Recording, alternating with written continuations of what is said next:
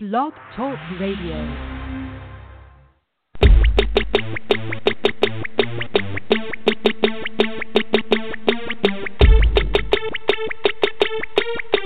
In much less detail, the podcast, where we cut through the noise and give you your NFL breakdown in much less detail. Here are your hosts, Jay and Dre.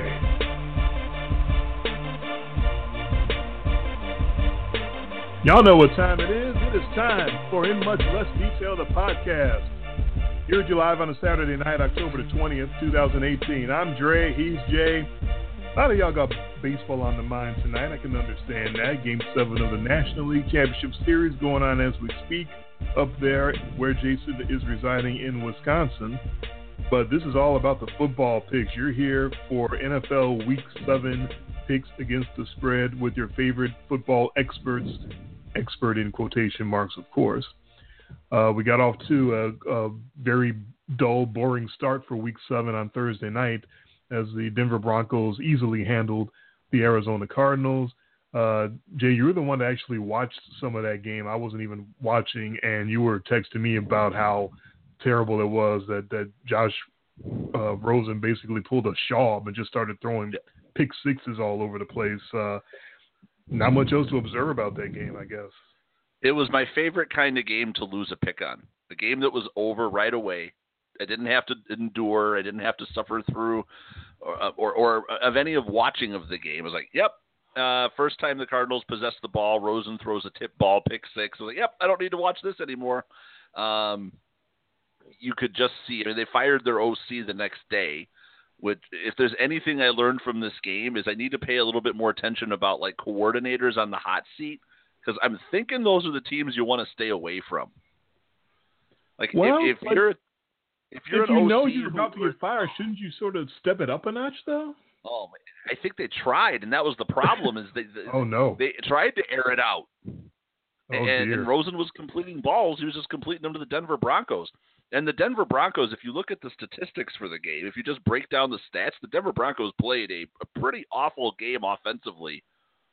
But when the Arizona Cardinals can't score, they can't hold on to the football, and they just punt the ball to you all game. It's, you just compile numbers eventually at some point enough where you blow them out. What forty-five to forty-five to ten? I mean, it, it was like yep, my favorite kind of pick to lose. It was just one of those where you can go, "Yep, I was wrong," and move on. there's no, Yep. there's no, oh, you won cheap. Uh, you know, it was a game. You know, it's one of those where we pick every game. So one out of 256, you're going to have a game. And it was also my favorite pick to lose too. Is it was a game I didn't have any very strong feelings about. It wasn't a game where it was like, oh man, I'm like I'm invested in the Arizona Cardinals here. No, it was it was a, I lost the pick and I can move on. Not only can the Cardinals not move the ball, and Mike McCoy deserves to get fired for that, but a lot of people were turning into like X's and O's experts too, because the narrative was look at how terrible they are at, at running the ball, specifically with David Johnson, and look at how many times they call for him to run right up the middle. And there's no room up the middle, yet Mike McCoy keeps calling the. So everyone was just diagramming and breaking down. Look at this call for another run up the middle. What is he doing? What is the OC doing? Um, this is called uh, armchair quarterback, and this is called after the fact uh, pointing out because any running back that keeps running into the ass of his own lineman up the middle on the, the tackle on the edge wherever, uh, that's called bad running back play. But because we have to paint this narrative of Mike McCoy being the worst offensive coordinator in the history of football, we have to pretend like it's all his fault that David Johnson keeps running into somebody's ass. That's not Mike McCoy's fault. That's David Johnson's fault. And I don't know what the hell's going on with him outside of the fact that I drafted him in fantasy. So maybe that's the whole thing. So, sorry, I was my wife was just got home from uh, being out, so she was talking to me there. So, uh, did you ask me a question? I was I hate to say it, but I wasn't paying attention. I'm also on my second margarita, so you should know it's going to be one of those nights. Uh, as always, I said nothing of importance, so don't worry about it. Yeah, if it, if it was basically blah blah blah, I won the pick, blah blah blah. Let's move on. Okay. I was talking about why David Johnson can't run the ball this year, and I theorize that it's because I drafted him in fantasy, so it's all my Oh, fault. I heard. Well, I heard the part. I, I, I lost you right after you talked about David Johnson running up the ass of his running backs. What I did not hear was you saying Yeah. that it was because you drafted him in fantasy. To which, of Mhm. course, I would say, well, yeah, of course you drafted him in fantasy. That's you know, this is your move. Of course I did. Of So course if you're he was my looking for pick. confirmation, yeah, you don't. You don't need. You don't need confirmation from me. Yeah, I already know. we, but we know that's me, I already move. know. If you're gonna, if you're gonna have a guy to have a bad year or end his career or get him hurt, you can either tout him on this show. That's one way to do it. You can really his talk him up on this show, and then he ends up getting some fluky injury and he's out for uh, a year. Uh, or you could draft him on your fantasy team, and then Yeah, he just turns into seen- a ghost. If I'd have seen David Johnson in preseason live and would have been able to talk up his his his praises, seek his praises, that would have been the ultimate kiss of death. He would he'd be already be out for the year by now. Oh, I just uh, got the update here that uh, Yasiel Puig just jacked a three-run homer Uh oh. off Jeremy Jeffress. Uh, now it's five-one Dodgers in the sixth. That one would seem to be over. You'd think Th- those Brewers just don't want to go away, but you you would think, um, in the sixth inning that that, that you don't know if that's the kill shot, but that's a that's a big one. So if you're trying to keep up with the baseball and the show at the same time, just just ignore the baseball and focus fully on the wonderful picks that Jason and I have for you right Well, here tonight. My my picks haven't been so wonderful. I'm starting to get worried. I'm thinking I'm thinking I've got so many distractions. I'm I'm just starting to lose it. I, I think I'm I think I'm losing my, my, my picking ability. Or you're just doing really well because I don't think I've I, I mean over the last few years it's not like I've been ass. It's not like No. I've been picking like 385. You know. No. So so no, I I think you've just been on. Uh, you know, you you have devoted your time and energy um, to this, and, and and it's showing in the picks. So you're you're having a hell of a run. I'm trying to talk you up here. You see what I'm doing? No, I got it. I, I, Yeah, you know what I'm, I'm trying to do. I'm trying to get that confidence up. I, I'm not above having my ego stroked. I'm not yeah, above. no, you're having a hell of a like Drew Bledsoe played a hell of a game. I'm not above feeling good about the little bit of research that I Yeah. try to put in and, and having it sort of pay off. Uh, number 11 on the uh, fan site for the, the Pick Watch website right now. Not that I'm bragging or anything, but Number 11 out of 12. I don't know. I didn't see uh, how many uh, how many that is. There are 14 entrants, but that's okay. no, you're doing good. You're you're you're squarely in the in the high 500s. I mean, you're not having a season anywhere close to like what you had the last couple years, where where you, you were sitting around like 650 at so at one point through the midway point of Right. the season a couple seasons ago or last season. So, and I just uh, I Yeah, just had to hang on. And I'm sitting here feeling like, oh man, I don't know what I'm talking about. And I'm at like 540. It's like, oh man, I'm terrible at picking football games. I haven't busted out the 13 and three yet, so I'm, I'm still working on that. neither one of us have gone too far. Yeah, this is, I mean, I know you're like officially like 10 games up right now, but neither one of us have had that week yet where it's been amazing or like 2 and 12, right? We, we, Right. we've both kind of just been in the middle, giving games, taking games. You'll go, you'll win a couple of games on me. I'll pick a game up on you. Uh, last week was your big one. Um, and, you know, you've got to figure at some point between now and the rest of the season, there'll be a week where I pick up three or four games on you. And this all can, this all gets so tight so fast. It can it can absolutely go in a hurry. That's why I, I try. I, I really do try not to be too overconfident and then brag too much. Uh, you got my uh, curiosity peaked, so I had to go see how many people are uh, picking on this uh, site here.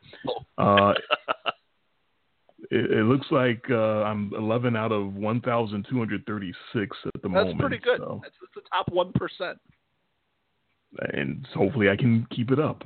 Now, now, is Uh, your record there the same as it is here, or is it a little It's different? not. Uh, th- there are slight differences in the spread sometimes, which results Ah, in sometimes I get a loss there and a, and a win Yeah. here. So, you know, on those on those really close spreads. So it's it- it's microscopic, but it's about the same. I think. Let's Yeah. see, 40, 48 and thirty seven on seat, um, as opposed to with us, I'm fifty and forty. So you know, it's pretty much the same. Which is, and that's also a little. It's funny that you mentioned that because it's funny because I make my picks using different spreads than what you present to me on the show.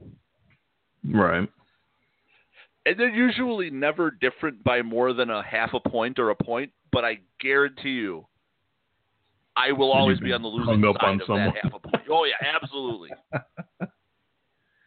Well, that that's it's complete luck, as we know. Right. That- But that is just that's just the trend that I've noticed. Like if I'm picking a game at five and a half, and then you give it to me and it's at six and a half, they're gonna lose by six. You're gonna lose by six. Someone's gonna lose by six. Yeah. Uh, I wish I could say I planned it like that, but uh, absolutely Yeah. not. I, I knew you did. Uh, this week's picks to me are, are going to be really uh, interesting. We got the Styles Clash Sunday, as far as I'm concerned. We could, uh, if, if we Yeah, had the you're budget, trying to coin that phrase. Are you going to hashtag that? I should if I remember. Uh, the, although I don't think I'll be around for too many of the games tomorrow Oh. because the wife wants to go to the Vesta Home Show. Oh, But, uh, oh, boy, are you moving? No, no, that's just one of those Oh, oh. things that she wants to do and, and wants Okay. to go Uh, to. Yeah, I get it. You know, I mean, we get those Yeah, gotta- of things that come around here, and I, I'll tell you what, it's when that's when we that's when working weekends is a benefit. right.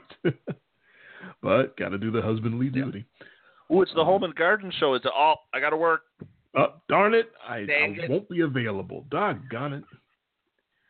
Uh, but no, I'm uh, was really excited to see all these games that are going to be basically uh, a top ranked offense or close to top ranked versus a top ranked defense because you don't get you get those matchups every now and then, but you don't get a cluster of them in, in the same week like this. Yeah. We got three of of good. them. Yeah. yeah. There's there's there's really good highlight quality games this week, so I'm I'm I'm, I'm kind of uh kind of excited. And I will be at work tomorrow, but it's going to be since the, since it's a Packers bye week, it's red zone. I'm going to have There I'm going to be completely red zoned out tomorrow. I'm going to be in heaven. Um, you know, when I'm when I'm not, of course, doing my job, the red zone will be on in 80 inch TV glory. So I will be able to see red zone from just about anywhere where I can peek up. You know, but yeah, you know, if we started, if we actually like stay dedicated and started some Twitter campaigns, we got a whole lot of cool hashtags that we've just generated off of this show. We got hashtag that's so Raven. Ra- that's so Ravens. You know, we got Yeah. that, that's an oldie. That's an old one. That one's me. Um, Yep. We've got hashtag full of quit. Or FedEx mail it in team, right? Or uh, hashtag Merga. We should have hashtag Merga, Oh gosh. and and now you can have hashtag Styles Clash Sunday. And if we had the budget, we'd have a whole uh, outfit of sounds and, and sound effects for it. It'd be Styles Clash Sunday, and you know all the Yeah. the, the lasers and, and all the Yeah. bells Now, and now whistles. people who people who don't realize that that sound you just made, we've been using for 35 years. Using since we were children. Yes, Yes. anything that we want to pump up and talk about, we go, and that makes it special. Yeah, it's that exact same sound. it's basically our version of pew pew pew. So we've been yeah we've been doing that since since our ages were in single digits. Uh, Oh, long, long it's been a while since. I think that's the first time you've pulled that one out on the air, but that just brought back memories. You know, that's that's us that's us picking games on the phone in you know 1994.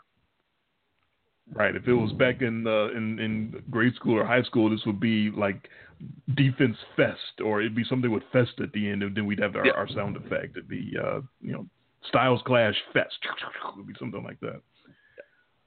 But I'm I'm looking forward to it. It is very exciting weekend of football for me. It's so exciting that this should really make you feel good, Jason. It prompted me to go even deeper into the numbers. So I'm going to be Oh, really I like that. numbered up because I figure if you got styles clash, good offense versus good defense, what's it going to come down to? If you can't Something's execute your good give, offense, yeah. so yeah, if you if you can't execute, then you're not going to be able to perform your good offense. So I went and looked at all these teams. Uh, offensive line rankings according to Pro Football Focus, and then the opposite Wow. team. I went and looked at their defensive rankings, their their Oh. pass rush specifically, their pass rush rankings. I According thought to Pro you were Football going to start busting out like punting stats. I, I, I haven't gotten quite that deep into the numbers, but it may it, it may it may be coming someday. I might have to pay more attention to the special teams uh, if I get more and more specialized with these numbers. So I'm kind of swimming in numbers a little bit. I'm probably going to sputter over a couple of them and not pull this off nearly Long- as smoothly as I intend Long to. snap efficiency. Hey, it may be a thing. It it may be an important thing. You know? Because Then you would be the guy who pointed out, like, did, did you see that snap? Did, did you see the snap on that missed field goal that got me the pick? Did you see that snap? I was I nailed it. Told you, told you that guy's only 21st in the league in snap efficiency. I told you it was going to mean something. Um, there's a lot of highly paid motherfuckers in front oh offices my right god! You know what? If we're making a joke about it, it's probably a thing. who know the Giants snap long snap efficiency number and know that the that guy is on his way out. So uh, as much as we make fun of it, uh, but anyway. Uh, I, I am going to dive a little deeper into these numbers. We're going to get into all the games, but we're going to highlight those three games, the part of Styles Clash Sunday, where it's a top ranked offense versus a top ranked defense. We'll get to all that after I inform all of you about our websites. Uh, you can listen to the show live on blogtalkradio.com slash in much less detail. You can listen as a podcast when the show is over. Uh, you can pick it up on Apple Podcasts, iTunes, or many different podcasting apps. Just search for In Much Less Detail, the podcast, and when you see us, go ahead and subscribe, and you will get every show that we do as a podcast in its entirety after it is done. I am on Twitter at IMLDDre. Hit up Jason on Twitter at IMLDJTG. Find our picks on the blog. The blog site is inmuchlessdetail.blogspot.com. And send us an email if you have any questions or comments. Send that to inmuchlessdetail at gmail.com.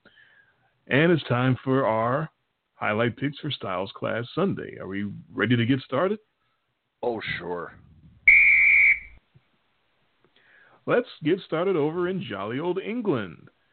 Our second British game of the year, our second game to be played over in London, and this one is an early morning uh, Styles clash. It's going to be 9:30 Eastern for kickoff tomorrow, 8:30 Central in the morning for the Tennessee Titans and the Los Angeles Chargers. And what that means is we make fun of the the West teams going east, uh, and this one is especially way east, of course. But this is also early in the morning, especially way east. Uh, so instead of uh, we had last week the two West Coast teams going over to London, but at least they played that game at noon American time, noon Central, uh, one o'clock Eastern time. Uh, this one being so early in the morning uh, American time, 9:30 Eastern, 8:30 Central. That means for the Chargers, 6:30 in the morning their local time uh, is is when it's going to be taking place. Uh, I don't know about you, but I think that might mean something too. But uh, anyway, it's definitely one of the Styles Clash uh, games that I was talking about. The Titans come in with the number eight ranked overall defense. The Chargers, red hot, come in with the number seven ranked overall offense. They're taking one of the home dates away from the soccer stadium in LA so that the Clippers can come over to England. So technically a road game for the Titans, but I call it a road game for the Chargers as well. Uh, defensive injuries, no Derrick Morgan for the Titans, still no Joey Bosa for the Chargers, but much more importantly, Melvin Gordon looking like he's going to be out for this one. Uh, all signs looking like that he will not be active tomorrow morning. But Austin Ekeler has been pretty good uh, in his stead for the Chargers, so I don't know if they'll miss too much in the running game. Uh, the betting public, of course, on the, the, the hot Chargers, the way they've been playing, and the Titans looking as bad as you could look against Baltimore last week. So, understandably, the three and three Titans are six and a half point underdogs over in England uh, against the four and two Chargers. Jason, who you got? Yeah, and we talk about the style clash of the know, will the Chargers offense be able to move against what's been a very good nobody's talking about how good Titans defense mostly because of, you know, the offensive ineptitude of the Titans offense. And last week the the best example and the and the Ravens have shown us the blueprint. If you can get after Marcus Mariota and, just run blitz and quarter, you know, rush blitz and run blitz kind of at the same time, and everybody just meet at Mariota, who's clearly not healthy. He, he can't throw as that great, and you're not going to be able to throw uh, very well at all when you've got that kind of intense pressure. Question is, is can the Chargers bring anywhere near the level of rush that the Baltimore Ravens can? The answer to that question obviously is no, especially without Joey Bosa. But can they can they try to? Can can they do a kind of a flimsy approximation of what the Ravens or try to copy what the Ravens are up to? I think they can. Um, I, I know it's going to be 6:30 in the morning their time, but yeah, I think that the I think the Chargers are going to be having the Titans and crumpets for breakfast. Uh, I'm going to go ahead. I'm going to take the Chargers here, and I'm going to give the points. I just, I mean, we talk about the whole win and ugly with the Titans, and you just you know at some point this has got to wear out. It wore out last week. The Titans absolutely got embarrassed by the Baltimore Ravens, and I think the Chargers, excuse me, the Chargers are in my estimation, an up and coming team. I picked the Chargers to go to the playoffs. I, I believe I even had the Chargers to win the division. They're only a game back, and, and and with all these teams that are sort of starting to round into form, really not playing, especially with the more veteran teams, really not playing much as as far as a preseason. And now these teams are starting to look really good. I think the char the Chargers went to Cleveland, a very good defensive team, and they did and they housed them. I mean, I don't see the the Browns offense as that much more or less different than what the Titans can bring. Um, you know, in fact, if we actually took the Titans offense and the Browns offense, geez, are the Browns offense potentially a little better? I mean, they they actually have some playmakers on that offense, and uh, with Mariota banged up and, and you know, and, and his arm still questionable and iffy. I think that's good enough for the Chargers and the veterans, and you know, yeah, maybe Philip Rivers will be up, you know, he'll be morning time and cranky, and he hasn't hasn't had his medicine yet, and you know, it'll just make him even more angry and make more Philip Rivers faces and start, you know, yelling at people and all his meme-worthy faces that he seems to make every game. But I, I, I, worry for the Titans. Derrick Henry hasn't been able to get off. Delanie Walker getting knocked out for the year is a huge loss for them. They, they have a they have a handful of guys who can who can catch the ball, but if Mariota is running for his life or getting blitzed into oblivion, uh, they're not going to be able to take advantage of it. So it's not the style clash that we were looking for. I think it's the other side, and it's almost the exact same result that we had last week with Baltimore and Tennessee, where Baltimore's offense didn't really do much. When you looked at the numbers, you're like, yeah, Baltimore's offense, they, their numbers were not very good. But you looked up at the end of the game and it was 21 to nothing because you saw that the the Ravens defense just shut them down and threw up 11 sacks on Mariota. Uh, so maybe the Chargers only get half that many sacks. Maybe they only get five. I still think that's enough for them to pull off the six point win. So I'm going to go ahead and take give the points and take the Chargers. I, I hope Philip Rivers is extra cranky and extra angry because that's uh, you talk about sometimes crazy things happen in those London games. That would be uh, something that Philip Rivers would be nice and prime for something stupid over there. Uh, one of those penalties that he's known for, where he uh, decides that he's going to do referee the game better than the referees and tell them where they did wrong and what they're not calling right. Uh, I've never seen. I, I've said this several times on the show. I've never seen a, a quarterback pick up as many personal foul penalties for his conduct as Philip Rivers. That guy is a red ass, and we haven't had that quite yet this year. So maybe uh, if Tennessee gets after him and he gets a little frustrated, and somebody accidentally pulled his hair during one of the pass rushes and they didn't call it, then he'll uh, start going off on the refs and, and get a couple of costly flags for the Chargers. Uh, I like I said, I went right to the stats about offensive line ranks and defensive pass rush ranks with Pro Football Focus when I knew it was going to be these kind of styles clashes.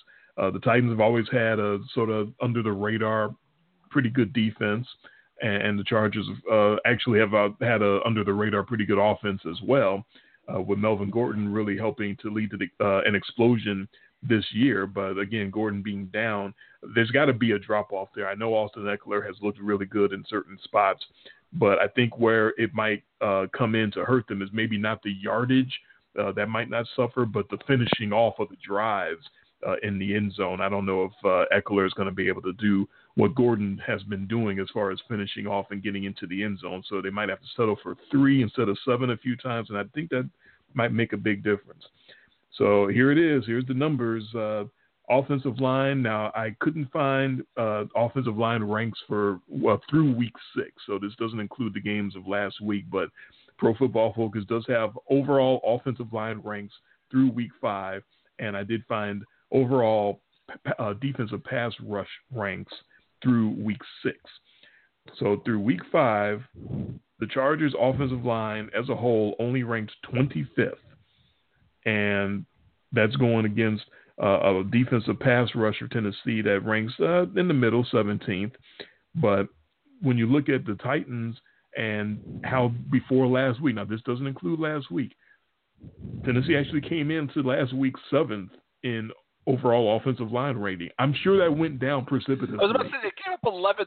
I like your stats this week. I love that stat.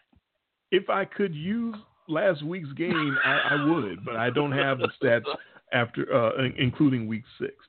But my point is, Tennessee came into that game doing a pretty good job uh, of protecting and, and, you know, holding up Mariota for as long as they could. Last week they completely crumbled and collapsed. But I don't think the Chargers are going to bust through and collapse them the way the Ravens did. I don't think the Chargers have nearly the talent uh, rushing the passer that the Ravens do. The Chargers only rank 16th in, in pass rush through six weeks. Uh, so actually, when you look at that matchup, the Chargers have done a worse job of protection throughout the year. I'm going to give the edge to Tennessee, and I'm going to say that their defense makes plays, comes through. It's going to be one of those games I think where the Chargers will have more yards per, uh, from scrimmage, probably by a big margin but because they won't get in the end zone as much because of Melvin Gordon being down, and because the Titans defense will get after Philip Rivers and, and do some damage there, that the Titans will come out on top in the end and will win the ball game and, and not just cover the six and a half, but win. I, I did have the balls to lock it up, but I do have Tennessee winning the game. Wow. Okay. I would have been curious to know what those numbers would have looked like going into Cleveland last week. No, I'm just I'm just because you would you would figure Cleveland, all that defense, right? You know, gets after the quarterback. They had all the turnovers and takeaways. I like your stat. Uh, again, I wish I could have it through six weeks, but I could not find that.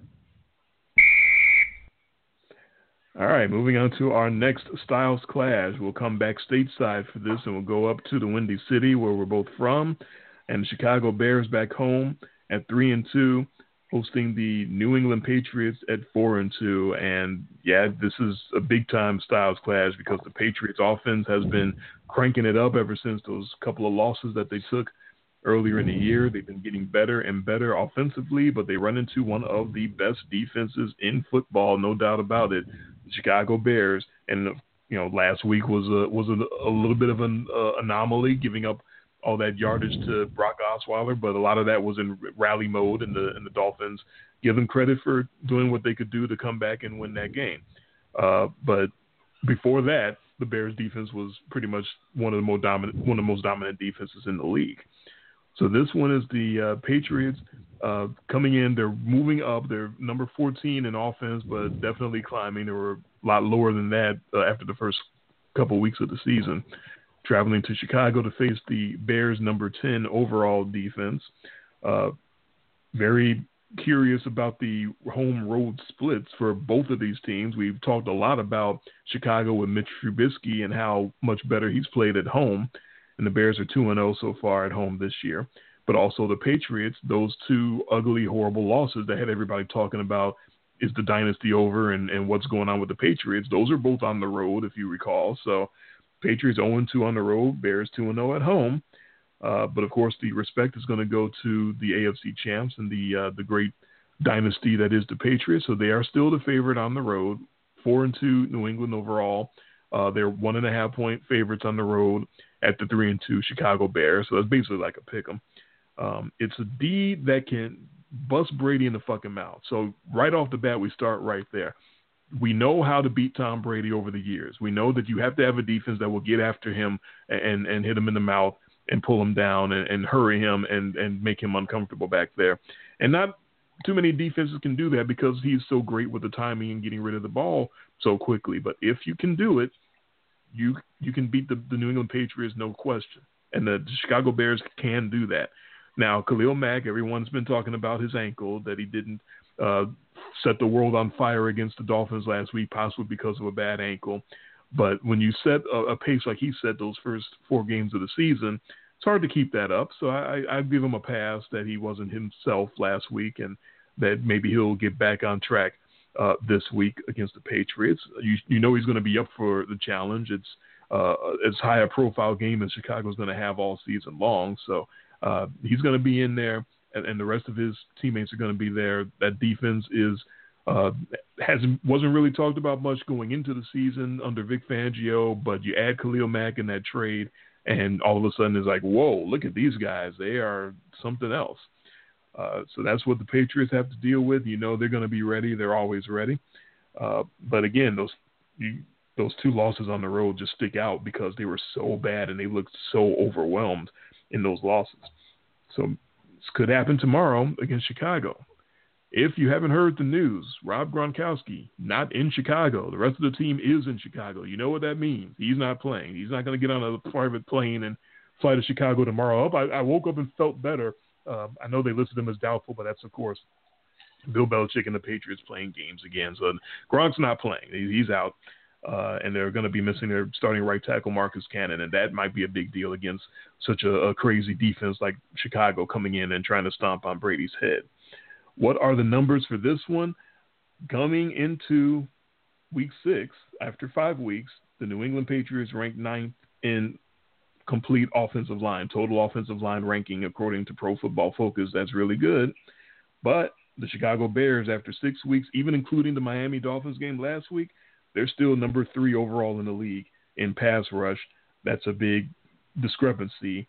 And even when you look on the other side, the Chicago Bears, 11th in offensive line play after five weeks, going against the New England Patriots, only number 27 after six weeks in pass rush and that's with Adrian Clayborn uh, on one side and Trey Flowers on the other. And you know how good they've been together, but they haven't been together too much. Trey Flowers has been hurt, and even when they are together, sometimes you can neutralize them. So obviously, 27, they're not getting it done very uh, impressively in, on a consistent basis.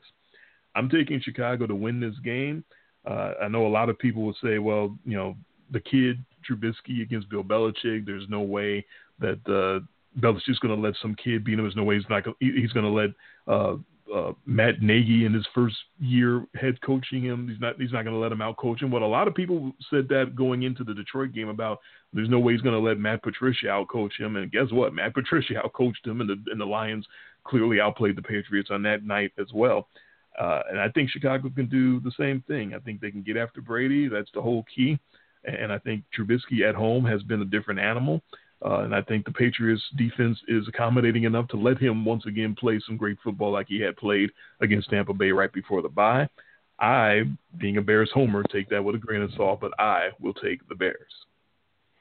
Yeah, even though the Patriots are giving two here, the sense that I've gotten, not just from listening to you, but the sense that I've gotten from most of sports media this last week is that even though the Patriots are the favorite, the Bears are going to win the game.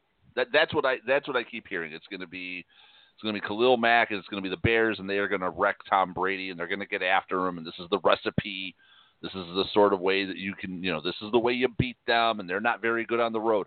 So in interesting enough fashion, I cannot agree more with absolutely everything that you said. I also cannot agree more with all the stats you threw out there, and I'm taking the Patriots. I am not. I mean, I yeah. I mean, this is going to be the one where we could go back and look at this on Tuesday night, or you know, Tuesday night when we do our recap show. We can look at it, and I can be like, "Yep, I completely concurred with every single point that you made. It was total. It made total sense, and I threw all caution to the wind and said, you know what? I'm going to go with the you know five-time world champ and Bill Belichick, probably the greatest coach of all time." I'm going to go with those guys against Mitch Trubisky and the Chicago Bears in this spot. I am a little concerned about the get off that the Bears did not show against Brock Osweiler last week. They were not very good, especially as that game wore on defensively. And I do think that the the little nagging the ankle injury that Khalil Mack has is starting to. It did show up because they weren't making you know the plays that they needed to make, and they did a lot. Even though they they they stripped the ball on the goal line, they did everything that they should have done to win that game in overtime. That was a game that never should have gotten to overtime. especially against Brock Osweiler. This is not Brock Osweiler. This is Tom Brady, and I don't think he's the goat, but I at least think you know he's going to be in the conversation. And I think they know. I don't think that this team. This is a team that you don't want to give any fuel to. And the fuel here this week. See, there was no fuel going into that game against Matt Patricia. I don't think that the Patriots were roundly looked at as losing that game. I think the Lions showed up and and and showed out and then did a really good job you know with scheme and and and exposing the Patriots. I think the Patriots like I said even though they're the favorite I get the feeling they're coming into this game feeling more as underdogs. Cuz there is you know Patriots minus what minus 2 is that what we're looking at here? Um I got we one know, and a half. One and a half, yeah, it feels even better. Um, we know that you know, two years ago, this would have been Patriots, you know, minus 12 at Chicago. so the fact that the numbers moved to the point that they are basically in pick'em territory feels like respect going almost towards the Bears, even though that flies completely in the face of what we know, which is that the home team gives three, right? Right. You know, instead of also this points moved four and a half number, uh, four and a half points towards the Patriots. So we should be thinking, well, that's that's disrespect towards the Bears and their defense and what they've done and I just don't look at it this way. I, I got the sense that they're going to come out, the Patriots playing more like underdogs. I think this game will not be. I don't think it'll be particularly high flying. Uh, Trubisky has been very good at home, and if the Bears do win, I think they're going to have to do it by putting a lot of points up on the board. And I don't know if they're capable of winning that type of a game against Tom Brady in this spot. So, again, I agree with you. I, I concur on everything except your pick. Yeah. No, and we've all done this over the years. We just got that feeling, just got a hunch. Whatever the stats say, we just we look at the one side and say, I just trust that side more. I'm, I'm going to go with the side that I trust more. So no, I, I get you. I yeah. completely feel you. You know what? That. You know what Raheem Morris said, right? and a lot of other people, and Jerry Jones as well. Stats are for losers. Yeah. I've heard that so. more than once. We've uttered that many times on this show, but this is like the perfect spot for that for me. It's like I, I, I look at it and I go, I, I just don't care what your stats say. You can rub this all in my face on the recap show if you're right, and I know you will. But it's just one of oh, those yeah. where I'm like, I, I look at it and I'm just like, no, I, I, I don't care. I don't care what the numbers say. Those are alternate facts. Oh, jeez. No, no, no we're not going. We're, we're, not going down the fake news route. We're not going there. no, I'm, I'm going. I, I, I'm not a Brady guy or a Belichick guy or a Patriots guy, but in this matchup, I'm, I'm going with I'm going with five rings in history, and the Patriots are just a, a, a you know they're, they're sort of rounding into mid-season form. It feels like and yeah, and they had to win a desperate shootout last week at Foxborough against Patrick Mahomes and that Kansas City Chiefs offense. It's not the same animal here. This is a more defensive oriented team. I think the scores can stay a little lower.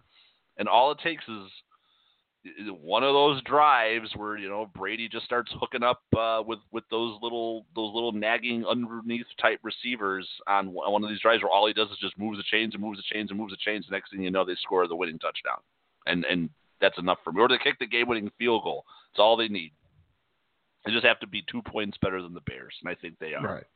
If they kick the winning field goal to win by one, I still get that pick. You can still, yeah, you get that, and you can flaunt your geniusness and all your stats. it led me to that half point win. No, I freely fun admit of doing you, what we do So you, you may want to consult a not so Bears Homer uh, expert on this pick if you're looking for advice. yeah, the, the, I'm not going to call Renard or you or yeah. you know to, to, to, ask about. No, and I totally get you can you can flaunt the Homerism and the Bears are looking. This is the best that that team the team has looked in a long time. Right. I mean, it's hard in, not in to the era in the era of us doing this show. Is this probably the best of the Bears have shown in the era of us just doing this show, not in, you know, forever, obviously, but it's probably the you know, there's hope. I mean, you actually like watch that Bears team and it doesn't feel hopeless anymore. That can make all the difference. Trust me. Yeah. All right, our third Styles Clash game is between the Saints and the Ravens. It's probably the most exciting of the three. Uh, because when you talk about how great the Ravens defense looked last week, and it makes it seem like, oh, this team is totally legit. And now instantly, let's see what they do against the New New Orleans Saints, uh, one of the most exciting offenses in the league every year, and they're coming off a bye. So this is right there up anyone's alley who wants to see great offense versus great defense. Here you go. It's the number three passing offense uh, in yards per game, and the Saints against the number two pass defense in yards per game uh, in the Baltimore Ravens. Number three overall offense versus number one overall defense. Uh, you can't get much better than this. Uh, New Orleans, like I said, coming off the bye, they're four and one on the year. They're two and zero oh on the road. Baltimore at four and two, two and zero oh at home. Uh, and the Saints may be down an offensive lineman or maybe two, and that may make all the difference in the world, uh, especially when you're talking about a defense that's coming off of 11 sacks the week before. Uh, the line is a bit of a cop out line. The Saints are a two and a half point underdog on the road at the Ravens. Jason, what's your pick? Yeah, and obviously we were talking about this last week when we made the pick. Uh, not when we made the pick, but when we did the recap show about Marcus Mariota and taking those 11 sacks, and a better quarterback would have gotten the ball out and and possibly been able to beat that blitz. Well, this is a little better quarterback. I think we can agree. Uh, Drew Brees does he does have the Kinko's printed certificate to prove it. Well, I mean, come on. So I mean that's, that's all the bona fides you need right, right there. You know, God. that's all you need. If it you know is a excessive celebration penalty and a copy of something from Kinko's, and you are now all timer. Tom um, Brady doesn't have that. Peyton Manning doesn't have that. but with but with that being said, um, I'm I'm going home road split here. I think if this game was in the Superdome, I'd be more inclined to take the, the Saints on the fast track um, and the home crowd and, and, and sort of able to to get up over the the Ravens. I think the Ravens at home here, even though, and again, the Ravens are the hardest pick I think for us just because of that so Ravens factor. I mean, there's that part of me that's like, yeah, the Saints will probably go in there and beat them 42 to three, but I'm just you know it, before the game in picking the game at home. I think that you know better defense will win out over better offense. Uh, I just went against that with the Bears Patriots pick, but that's also better. You know that that's also like tons of experience and just you know kind of like a team that starts slow and then rounds into shape and then they just sort of like go on one of these like eight game winning streaks. Where this is a Saints team that's not going to be on the fast track in the dome against a Baltimore team that I that really does seem to have something like special going on on defense here again. It's like every few years the Ravens just they they pull something out. And I don't think this is going to have to be a situation where they're going to need to win a shootout because I think they can just they're going to slow it down. They're, you know, I don't think the Saints are necessarily going to have to make mistakes, but I just don't think that they're going to be explosive. You know, and explosive explosive to the point where I think they're going to be able to to put up 30 or 35, although it feels like every team can put up 30 or 35 these days. And we've seen the Saints defense that was supposed to be one of their strengths going into the season getting exposed this year. The Saints have given up some big chunk plays and lots of points.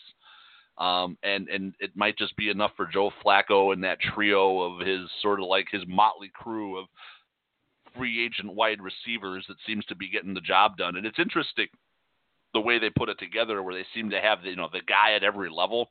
You know, they got the short guy, the medium guy, and then they got the deep guy. So if you're going to slap together a wide receiver corps, I guess doing it with some kind of a plan or some kind of a balance makes a little sense, and they're starting to see that. Um, Collins has been a nice running back for them. I, I think it's enough for Baltimore to win what I think in you know in the now NFL, like in the current NFL, would be a low scoring game. You know, kind of like a 23-20, 24-20 kind of game. I think it's good well, enough. That's boring. I, I know that's just like you know that's a snooze fest. But I, I think it's enough. I think it's enough that Baltimore has one more play offensively in them and many more defensive plays than the Saints will be able to put up. Well, for those unfamiliar with what's that's so what exactly that stands for is the Ravens are so inconsistent throughout the years that they will have a game where they look like world beaters in some facet of the game, and then the very next game that that same facet looks like complete crap. And there's no rhyme or reason for it. There's just no explanation for it. So, but it's usually, but it's usually they turn around and look like complete crap against a team they should just dominate. Yeah, usually. Like, uh, like but, that would be so Ravens is that they they they crush the Patriots, and then the next week they go and they they they lose to the Browns. That would be that's the you know that's sort of the that's so Ravens thing is it's that that that that sort of like evil dichotomy that this team seems to have against itself, where they'll or they'll lose to a bad team and then they'll just show up the next week and just blow someone's doors off. They have no reason doing it. No rhyme or reason, like you said. Yeah. Uh, so yeah, huge test for the Ravens defense. They they looked beastly against the Titans last week, and now they have to draw the Saints. Uh, it is uh, at Baltimore. It is getting the Saints outside, which should be an advantage for them. But it's still uh, the Saints, and they're still just humming. And and there you talk about the Patriots look like they're cranking up in the midseason form. The Saints look like they're cranking up in the midseason form as well, and they do that every year as well. Get off to a slow start and then find their rhythm, uh, especially offensively. Uh, the improved Baltimore passing offense uh, that you talked about a little bit gives them uh, a, a, chance to hang in there with the, the Saints offense and go toe to toe for a little bit.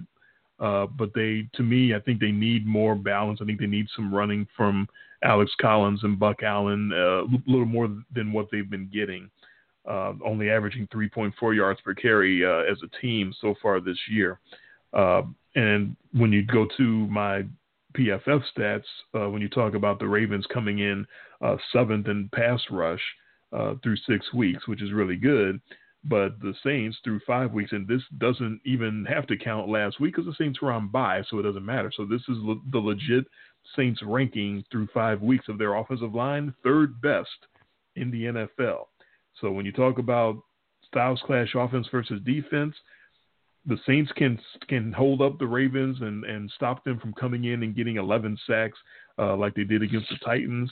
And then you combine that with the the whole that's so Ravens feeling of what would be so Ravens coming off of an 11 sack game, something like like no sacks against Drew oh, Brees oh, at God. all.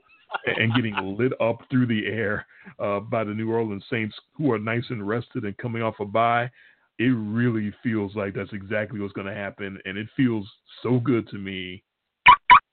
I'm locking the Saints up to knock wow. off the Ravens in Baltimore because that would indeed be so Ravens. You win a couple of locks, man. You just start feeling your oats here, huh? Yeah. Here we We're go. Tied. I'm That's ready. the best part. Is like you've won a couple. You've won some locks this year, and you still aren't ahead of me.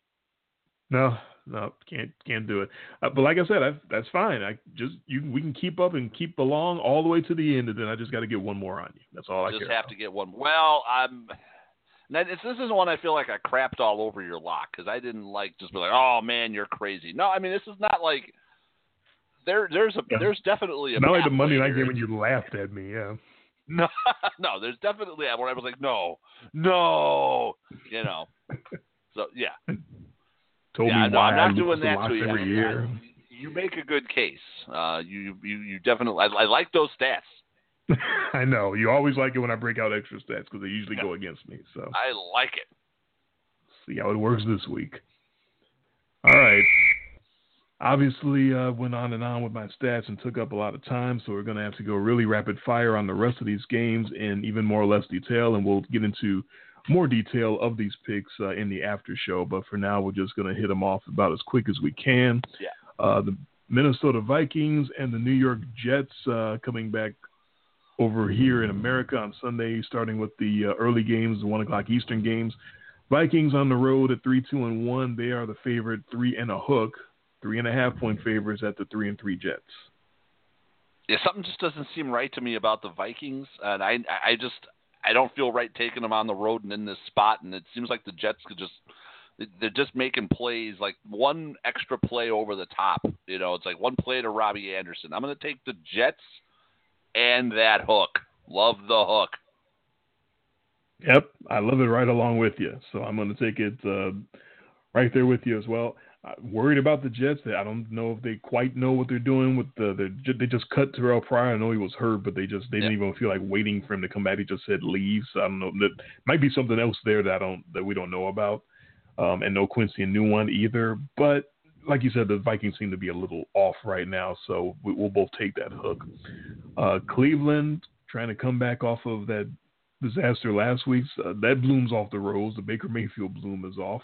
Uh, they're at Tampa Bay, and the Jameis Winston bloom has just been off for a long time. Cleveland at two, three, and one. There's another hook. Three and a half point underdogs on the road at the two and three Tampa Bay Bucks. I'm going to take the. I'm going to have the Brown fever here this week. I think that the Bucks are a big step down in class off of the Chargers, who I think are sort of rounding into form. Uh, Tampa Bay is kind of a mess. I mean, they'll put up. I think this is a high-scoring game. I'm going to take Cleveland. Love the hook. I agree with all that. I'll take Cleveland. I love the hook, and I think it's going to be like 31 to 30. And yeah, 34 31. Yeah, that feels yeah. about right. And go toe to toe with them. Yep. Yeah. Uh, he, Houston and Jacksonville, AFC South clash, uh, battle of three and three teams. Houston is a four point dog on the road at Jacksonville.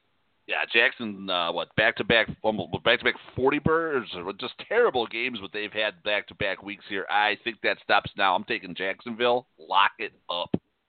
Oh, yeah, I uh, I was considering we, we're we're doing a lot of lockstep in these other games after we had our battle uh, earlier. Yeah. Uh, I uh, I'm taking Jacksonville. I, I'm giving a four as well. Uh, last year, remember the whole Sacksonville thing got started down in Houston. Uh, this is a terrible protection that the, the, the that the Texans are doing right now, and uh, it's time for them to get back and, and do things much better. And I think that's uh, the, that's the place to do it is against the Houston Texans. Uh, let's go to Philly versus Carolina. The Panthers on the road at three and two are five point underdogs at the three and three champion Eagles. Now that changes things because I had this as a three and a half point spread, but I'm still, you know, I'm still going to take the Eagles here to cover that number. Um, I think that's another team. You know, they got that big win on Thursday night against the Giants, even though the Giants are trash. Um, you know, Carson Wentz, that team. I think they start rolling. I still don't know what to make out of the out of the uh, Panthers, so I'm going to take the world champs here and give the points.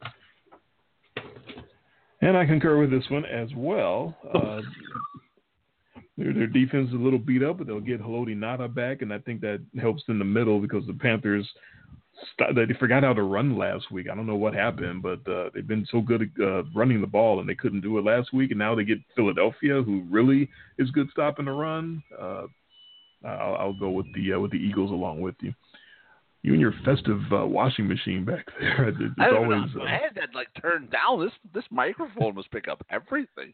You must have been hearing all the like ice clinking in my glass as I was drinking too. I heard that. I heard your wife giggling in the background when she came home earlier. Yeah, that's, oh, that, I that. That microphone picks that up everything. So I don't know who you heard. Oh, hey.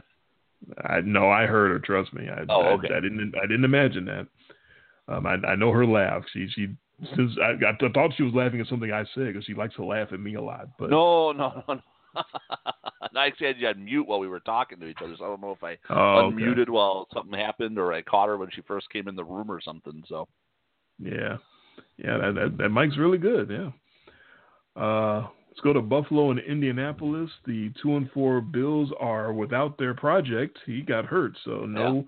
Josh Allen, and now it's old man Derek Anderson stepping in, um, and they are seven point underdogs at the one in five Indianapolis Colts.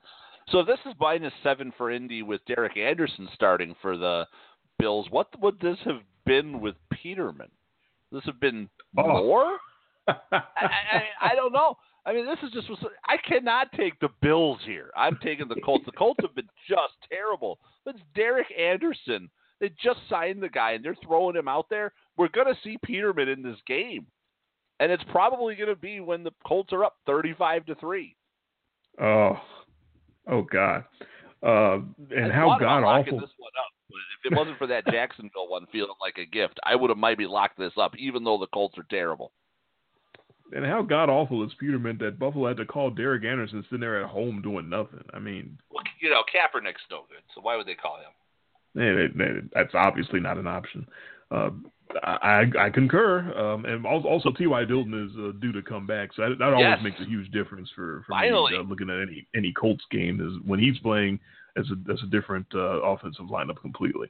So yeah, I, it, Indy minus seven was just a silly spread when I saw it, and then I thought about it. I was like, yeah, that's that's about right actually. So It, I- it feels big until you actually dig a little deeper, but you don't have to do that much. You just have to go, oh wait, who's starting for the Bills? Oh yeah, okay, Eric that makes sense. Anderson. Yeah, yeah, that makes sense. Is Jake Delhomme not available?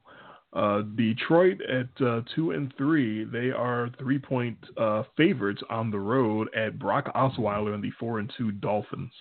If we could not pick a game every week, this would be the game I would stay so far. I have no idea what to make of this game, but it's again, it's Detroit on the road, dome team going outdoors. Miami still plays some competence on defense, and it feels like that. You know, oh my God, I mean, maybe, maybe God, just maybe Adam Gase is able to coach out another game out of Brock Osweiler. I'll take the Dolphins at home and hold my nose. I'm doing the exact same thing. I could not believe I was taking Brock Osweiler when I looked at it, but yeah, um, know, we disagreed on every yeah. highlight game. hmm Okay, and, and concur on every game since. since the yeah, Um, it's the second straight NFC North opponent off a bye for Miami. We uh, we saw how it went last week against Chicago. They managed to win that one. Um, and Detroit, uh, they don't have the defense that the Bears do, so this should be even easier for, for the Dolphins. So I'm, I'm going to hold my nose along with you. Uh, on to the late games. It's uh, the Rams and the 49ers out west. The uh, undefeated 6 and 0 Rams, uh, they are 8.5 point favorites at the 1 and 5 San Francisco 49ers. we figured out the 49ers' whole offensive game plan is just like chuck it deep. Just whatever you do, just chuck it deep. Thing is, is the Rams have been getting had that way lately, and the Rams have been giving up as much as they've been giving. So I'll take the Niners to stay within a big number. Absolutely. I wanted to, uh, especially off of Monday night. I said to be careful with them that they would still compete, and they sure did against uh, the 49ers, or against uh, the Packers, rather.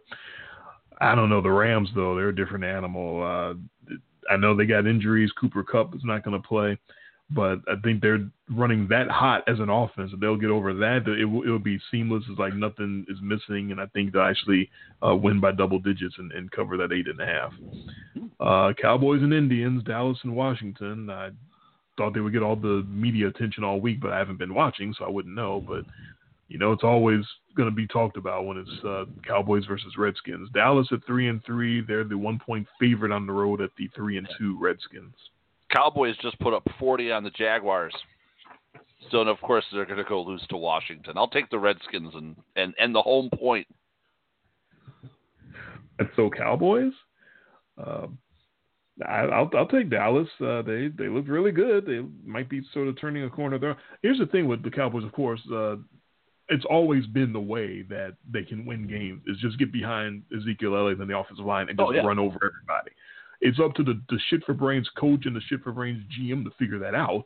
Uh, but it looked like the coach figured it out last week, and I think uh, same thing's going to happen here. Alex Smith and Washington would have to score early and get up early, uh, or else Dallas, or else Dallas will run them over. And I don't trust Alex Smith to get up early on anybody, so I'll take Dallas. And don't forget Uh, Sean Lee's back.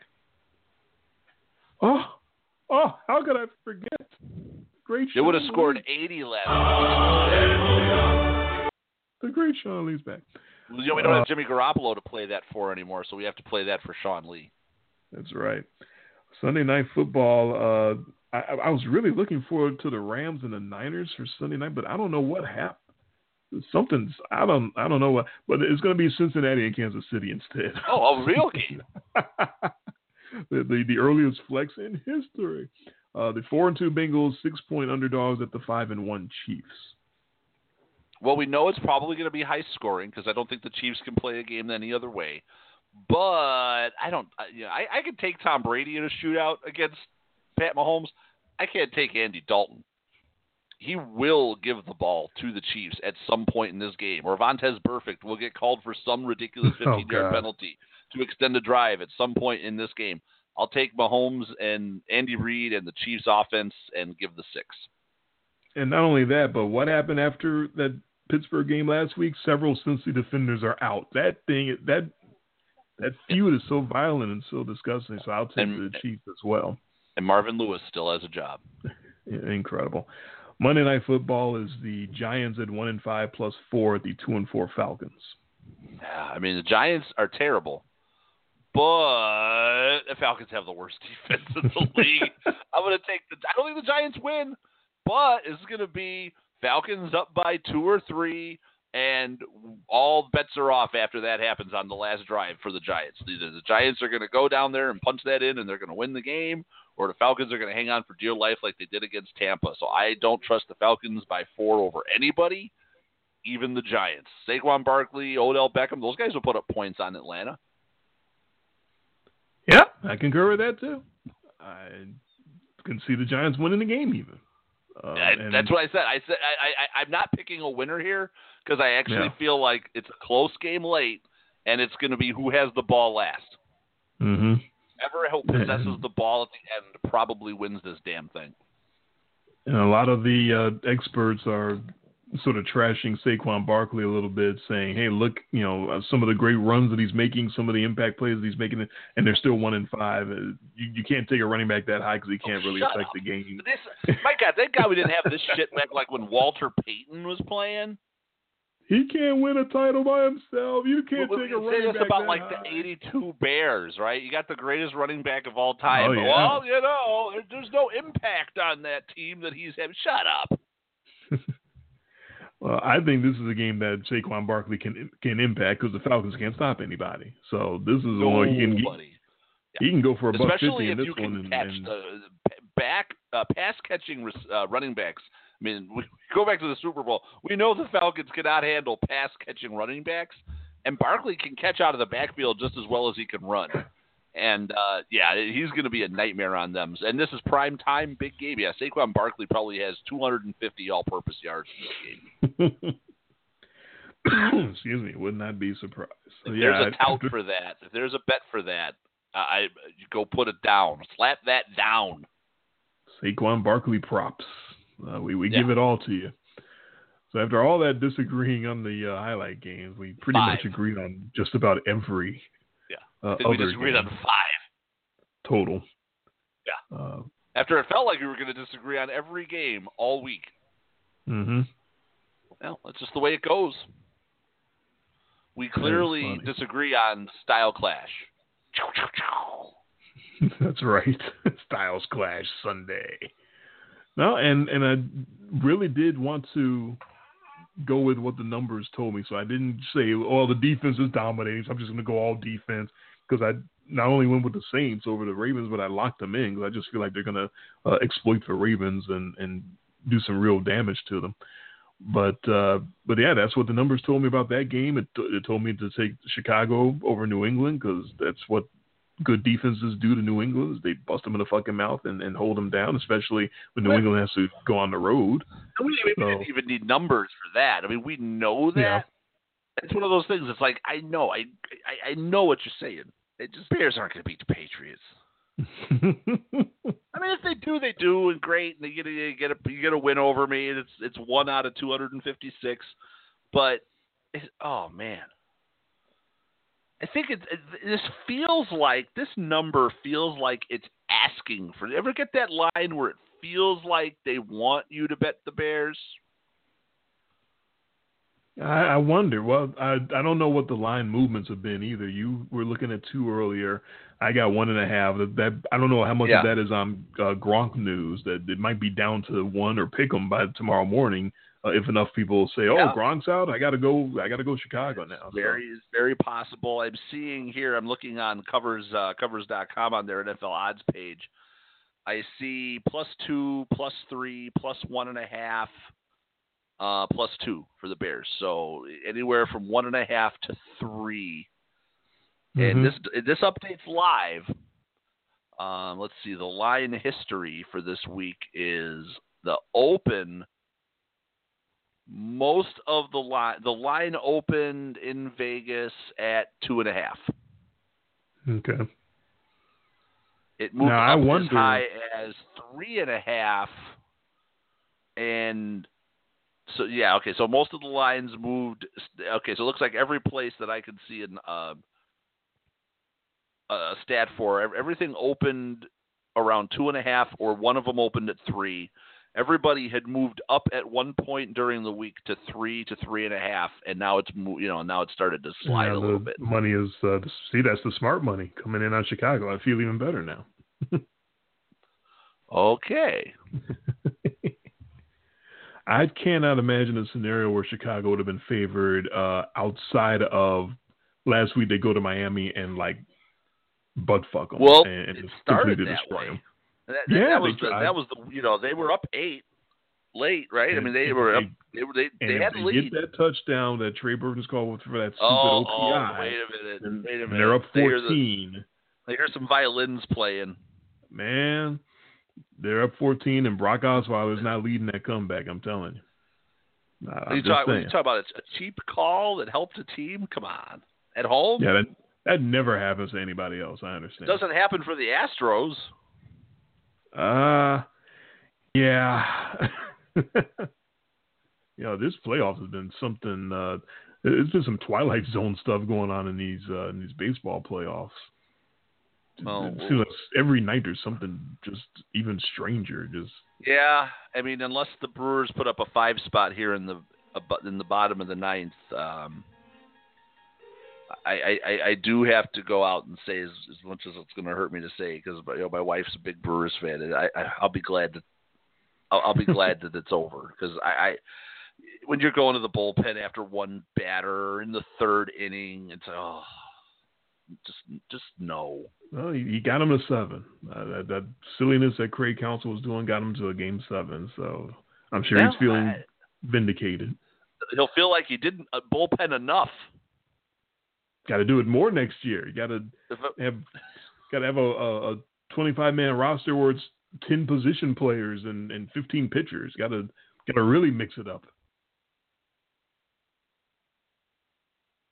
Yeah, just have no starters. Just just have 13 bullpen guys and just mix it up as it goes.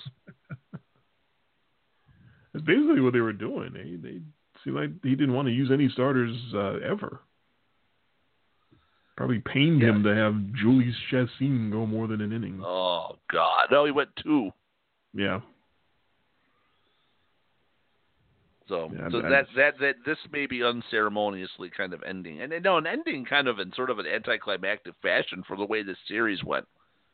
To to have yeah. the, to have to have a game seven that's just kind of over, you know, it's like oh okay.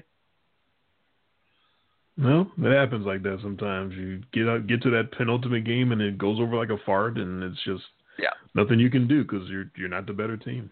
But yeah, very rarely though do you have a seven a seven game series where the better team just doesn't win out. Yeah, usually the the one and done win it all. You know, the winner takes yeah. it all. Usually the better team finds a way to be on top at the end of that. And, and and and we talked about that in the show in the last show or the show before that where it felt like the Brewers were set up where they could be that they could win the one and done. It's like oh they were almost like this team was just set up to win the wild card game and they somehow won the division because they got so hot late. But it felt like it felt like everything they were doing was like this roster was built to win the wild card game just to get into the playoffs and because because you knew kind of like in a long series that you, you weren't going to be able to just keep throwing bullpen guys because eventually you were going to throw a bullpen guy that the other team has just seen too much and, and they're gonna and they're gonna and they're gonna get to or they're gonna figure out and you know today it was Jeffress. Well, go back to the beginning of the season when you criticized them for all the pieces they were trying to add, and it looked like they were just yeah. stab, stabbing in the dark a little bit, just trying to get whatever they could to compete and contend. So I think maybe they were a little bit on on the same wavelength as you. That I don't think they were planning to to make a playoff run this year. I don't think they were necessarily right. thinking that they were going to be the division champs or the best record in the National League and all that stuff. I, I think they were just adding whoever they could add, just desperately trying to stay relevant and stay in contention. Uh, and just sort of a look at what I found and look what fell into our laps. And now you have a manager who wasn't planning to be in this position and a little bit over his head and starts making some yeah. decisions that you know very very questionable and you know this is what you end up with Yeah, I mean, you got you have to almost think like you know the twenty the twenty nineteen outlook for the Brewers uh, should they falter here is very positive because they can just get some starting pitching. They certainly then, need that. And then have dominant bullpen because you can't have the starting pitching that they have right now and expect that you're going to go that way through a whole season, just burning out your bullpen every. You can't you can't do this all season long. So we know that this is not sustainable over the length of a full season. It's it's not winning baseball. We were making fun of them using Josh Hader for two innings at a time in April. Yeah, like this isn't no, going to last. I, I, I know, I know. He went three innings today, and it lasted all the way to October. It's, uh, in in some way, you got to tip your cap to them for what they did. Oh, absolutely. I, I'm the one the who's got to shit more than anybody. Because I was the I was ripping on them all year for the moves they were making, and here they are. You know, Game Seven of the NLCS. It's not over yet, and it's looking over, but it's not over yet. We've seen crazy shit, right? this would be uber super great, but I guess it would, it would be in uh, keeping in with this all with this with this particular postseason. Uh, Yeah. If something that crazy happened, that the Brewers come all the way back and win. I, I still think this ultimately doesn't matter because I think the Red Sox are, are taking these. Whoever wins this, I think the Red Sox are Mm. taking them. And we said that who Astros or Red Sox, whoever comes out of that is your Yeah. world champion, and there, there's nothing to change that. Yeah. yeah. So so ironic that we were just talking about the look at me umpires, and there's old Country Joe West know, Jesus, I don't even putting hit. Do you you don't even have the stomach to talk about it, do you? no. I don't know what he did today, and I don't care. He's a he's an old fight. He's like No, Hawk- in that, Hawk that in, no, the Astros, the Astros. Uh, he's the guy who took the home run away from Jose Altuve. Oh, that play, yeah, yeah, yeah. It- you know, gotta be. Look at me. Look at me. I gotta. I gotta be all emphatic, and I gotta. I gotta. I gotta call this guy out, even though I didn't see anything there to. to First of all, it was not a Bartman or a Jeffrey Maier type situation. Although Bartman was in the in the stands, I don't think he reached over the wall. Um, this wasn't Jeffrey Maier reaching two feet over the wall. no. These No, guys was- like, oh shit, a ball's like a, ball, a line drive home run's about to hit me. Put my hands up. Yeah, it was right. It was right there, right on the borderline. Certainly nothing enough to make the, the umpire make the call uh, on the field that he should have been out. Right. Yeah, that's that's Joe for you. Yeah. He's, he's like Hawk Harrelson. Just the game has passed you by, and It's- you, you need yeah. to just let go. but he also thinks the game's about him. Like people, like people pay their money to go see Joe West. That's what he thinks. Yeah, he does. Uh, Yeah, I, I don't have the stomach to talk about him in any capacity. you know, when I when I buy tickets to go to a baseball game, I I I, I make sure Joe West is umping that game because that's something I can't miss. Well, I make sure Angel Hernandez is hump is umping because I know it's going to be a shit show. There's going to be a bad call, and he's going to be emphatic about it too. hmm Like not like yeah, I made a bad call. Step off. What do you want? When you're that bad at your job that you got Steve McMichael calling you out from the from the booth That was awesome. while doing the seventh inning stretch, you know you really stink. And he's still around. How long ago was that? That was fifteen Oh, years God. ago, wasn't it? At least, and it was terrible. I mean, the call was terrible. Oh, of course, because all his calls Yeah. are terrible. So so for so somehow they you know they say they have these rating systems for umps. No, they don't. They can't because you and I both know who the worst umpires in baseball are, and we know it every year. We know it's Joe Yeah, West, we know it's It's Angel like- Hernandez, and we know it's Laz Diaz, and we know it's CB Bucknor. and everyone knows this. And, and, it, and it's not like yeah, it's not like it ever changes or you know like Angel Hernandez has suddenly become better at umping. No, he still sucks, and so do all the others. But you love you love CB Bucknor, don't you? Oh my God, he's so terrible. Uh, I don't know if he's still even around anymore. I don't know. Uh, I can't remember the last time I saw him do a game. He might have already, he might- he might have been let go or or gone to do something else, or I don't. But yeah, we know who the worst umpires are because we watch the games. And whatever ranking system they have that keeps these guys employed, I'd love to see it because I want that job where I can suck every year and, and still be able to, to stay employed. I wanted, I want that employment. Uh, I want, I want that package right there. You be a weatherman. Well, fifty percent of the time, I, I might be right Yeah. about it. Well, see those balls and strikes. You know, these guys. You know, sometimes these guys are just guessing. No, I want to be a weatherman in the Virgin Islands or, or somewhere in the Caribbean or something. San Diego. You know? It's gonna be seventy and sunny tomorrow. Guess what? Here's our seven day forecast. As you see, I've filled in the graphic for 70 and sunny every day. I'm your Oh, oh, oh, wait. The- On the seventh day, 68 and sunny. I, I, it's, you know, like anybody ever holds those guys to account for anything beyond like day three. But the weather guy said seven days ago that it was going to be. oh, come on, this is why I don't understand why they have to have seven day forecasts. Because nobody looks up at the seven day forecast and goes, "Oh, I'm good for the next week." Yeah, I don't plan what's uh, what I'm doing on Saturday based on the Sunday newspaper telling me what's going to be happening next Saturday. I got to work today. We had a straight up like snowstorm blow through. Not forecast. Just boom. Heavy snow all of a sudden in the area. Everything turned white for about two hours. Now it was it was still warm enough that nothing like accumulated, but it was on the grass and on the rooftops. But it was snowing, and it was snowing hard. If you, uh, I was watching the Badgers game, and then as soon as it got done snowing where I was, it started at the Badgers game. I bet that must be what blew through here. And then the weatherman ran on the air and said, "We had a surprise snowstorm today. It was excellent." They get so excited when they get surprise weather. Uh, And then and then after right around after halftime in the Badger game, it was sunny for the rest of the game. That is Wisconsin weather. I, I, don't miss that Midwestern weather at all. Do not miss it. Yeah, we've had. I mean, it's mid October, and we've had at least three times already. I've seen snowfall this, this so far, which is pretty early for us to see it like this much. Like you get every once in a while get like the those surprise showers at night, and you wake up in the morning and there's a little snow on the grass. It's like, all right, I get that. It gets cold at night, right? No, no, this is like daytime snow. Hmm. Yeah, that is very early.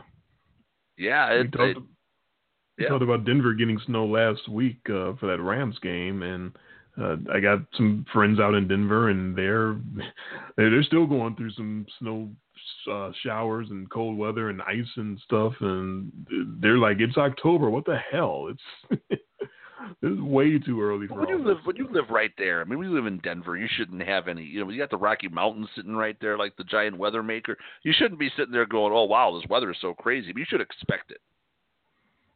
Well, Wisconsin the same way, but it is still pretty early for all that. Yeah. you you guys, uh, when when winter hits, it really hits with you guys. So, Oh man, I was hoping it would, you know, take its time getting here, but I don't know. Right. We, we're getting like an extended cool fall because you know 40s. Yeah, you want fall weather to be like 50s and 60s. Oh, like down here.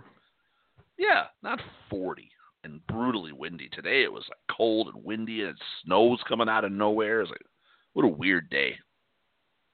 It's been like this for about the last week, 10 days now. I, I told you, I tell you about the day? I told you about the day I went and picked up my mom from the hospital. I, Lake Superior was red. It was so windy. Ooh. The lake was red because there's so much iron in the water up up north there because that's where all the iron is. And uh, when it gets really windy, you start to get the chop, and the lake turns red. It's it's evil. It's like Devil Lake. It, it's not. Uh, it's like something out of a horror movie. You know, I remember when the sea turned red. I, I wasn't even gonna front and pretend like I knew why the wind made the water turn red. I was just gonna let you Yeah. It's the iron. explain that. Okay, It's the iron. that's very odd. You don't see that down in Memphis. Definitely not. Uh, you, you see a little brown water though. You uh, when those garbage barges Oh, yeah. uh, go floating through the, the Mississippi, you start to see a little brown going through there. It's like okay, you just get the well, floods. You, with the with the Mississippi, you get the floods where the islands just disappear. not all the time, but yeah, we've had a couple of years when I, since I moved down here uh, Yeah. that uh, downtown has basically been like, nope, can't drive down there. It's, it's kind of underwater. Yeah, they have that amusement park down there on that island. Um, Oh, Mud Island, yeah. Mud Island, and that, that floods like all the time. Mm-hmm. It's, It's appropriately name. named. Mud Island. Yeah, I haven't made it over there yet. That also haven't made it on Beale No. Street, which is Wait, you've been living down there yeah. six years? It's our seventh anniversary just passed. Seven? Man, Yeah, I know. I'm still ti- I'm still tired from helping you move down there. I know, I know you are. Every time my back hurts, I'm like, damn. And I'm still very appreciative of the move. No, no, no. I I offered. That was my dumb ass. and then I don't know. I still don't know what I would have done if you hadn't offered. So oh, so Clayton Kershaw's in to close out the game. Ooh. Yeah, They burned up. They burned up Kenley Jansen for two innings, uh, and then they Ah. lifted him for a pinch hitter who they intentionally walked. And uh, yeah, so. Kershaw. This is interesting because this could this could be like genius, or this could just blow up in their face. About to say it's genius until he pulls his lat. Then then it's not so much genius. then they win the game and he's out for the World Series. But great job by Kershaw to help close down the uh, the NLCS. However, Oh, he can't pitch boy. in the in the World Series. It's a Series. at all. comebacker off his kneecap. Right. Let's just give them one more reason to to lose the World Series because apparently Chris Sale can't pitch because of a belly button ring. That doesn't smell right. That well, hear- yeah, literally. That, does that is that right up there with the all time like BS sports excuses? Is it uh, Jeff Kent falling off his motorcycle? Uh, no, no. Who, who tripped over his dog? Wasn't that Brian was? Griese. Right. He wasn't drunk. He tripped over his dog. tripped over his dog. Uh huh. We've heard all the good ones. Yeah. No, that that's that's a new one. Your belly button ring made you. Someone was washing their car or washing his truck. No, Jeff Kent claims. Jeff Kent said he was washing his truck, right? I thought he said he. Yeah, it was. I, I was getting the story switched around. Yeah, Yeah. he said he was washing his truck, and he was actually uh, on a motorcycle and shouldn't have been. Right. I believe. Yeah, that that was the story.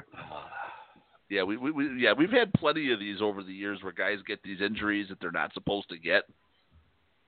Then you have Wait, Josh so how- Gordon, who's actually honest and tells them that he hurt himself. He tells the Browns he hurt himself uh, running for a photo shoot or running for a commercial, and then they cut him. Yeah. He should have Well- said he was carrying some groceries and tweaked his hammy. uh, Derrick Rose claimed to have cut himself uh, because he was peeling an apple in bed and, and cut himself with a knife. So that, that's that's another one. Because you know, I peel apples in bed all the time. In bed. Mhm. That's the last place you would peel an apple. Why would you peel an apple in bed? You know, with with him though, uh, you might you might be inclined to believe it because he's liable to do anything.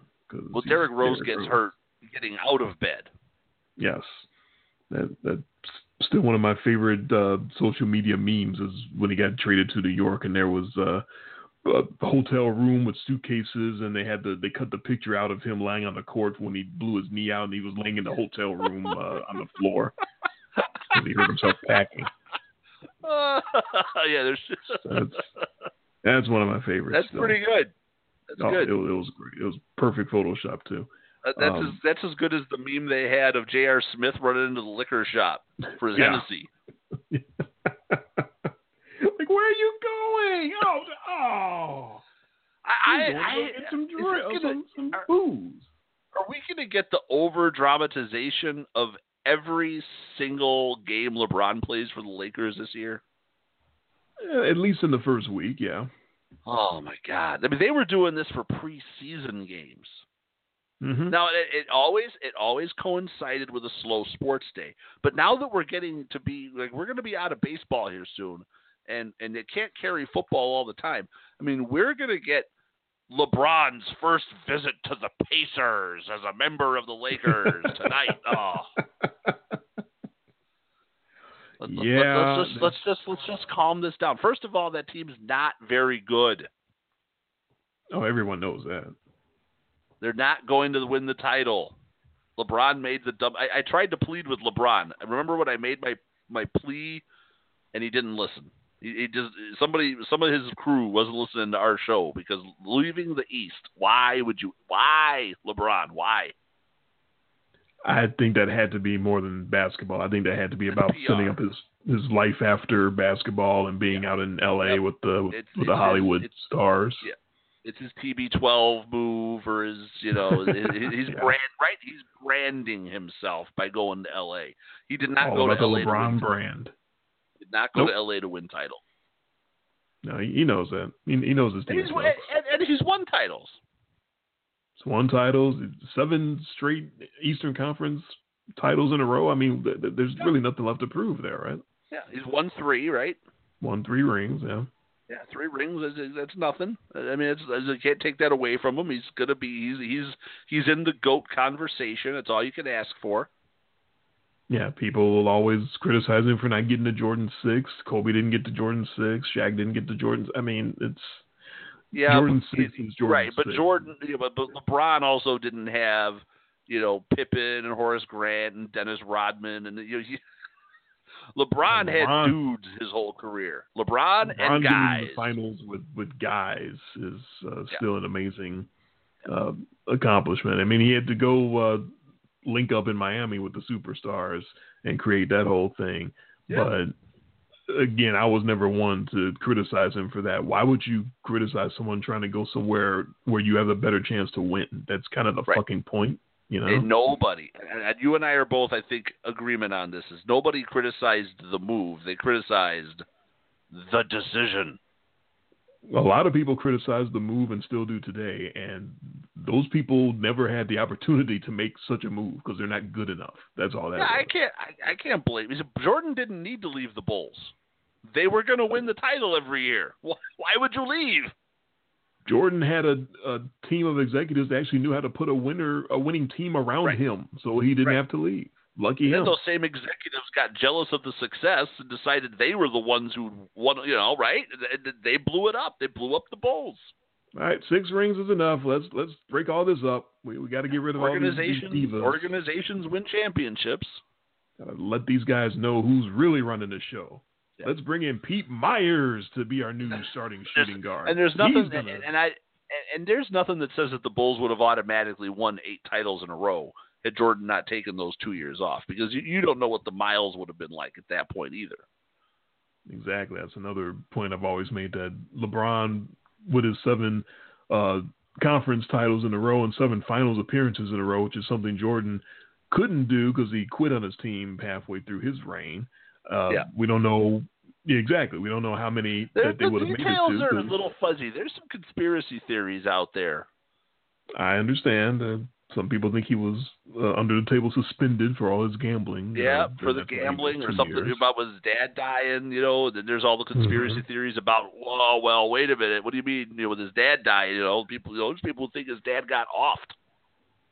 That, that that is out there. Absolutely. Yeah, so there's all that out there. I'm not pulling this out of my ass. I'm just repeat. I'm not saying I agree with these. I'm just saying these are things that Yeah. we've heard over the years, especially living in Chicago, being so close to. You hear all kinds of stuff. Like I know a guy, somebody knows a guy who knows a guy who knows a guy who knows a guy, who heard from a guy that that was what happened, and that was you know David Stern, um, you know, secretly suspended uh, Jordan for his, all of his gambling problem, and it was either that or or face like a public humiliation. Yeah, there was all sorts of stuff. Because I don't really think Jordan wanted to go was was you know bereaved over the loss of his dad. and Decided he was going to go live his dream of playing baseball for the Birmingham Barons.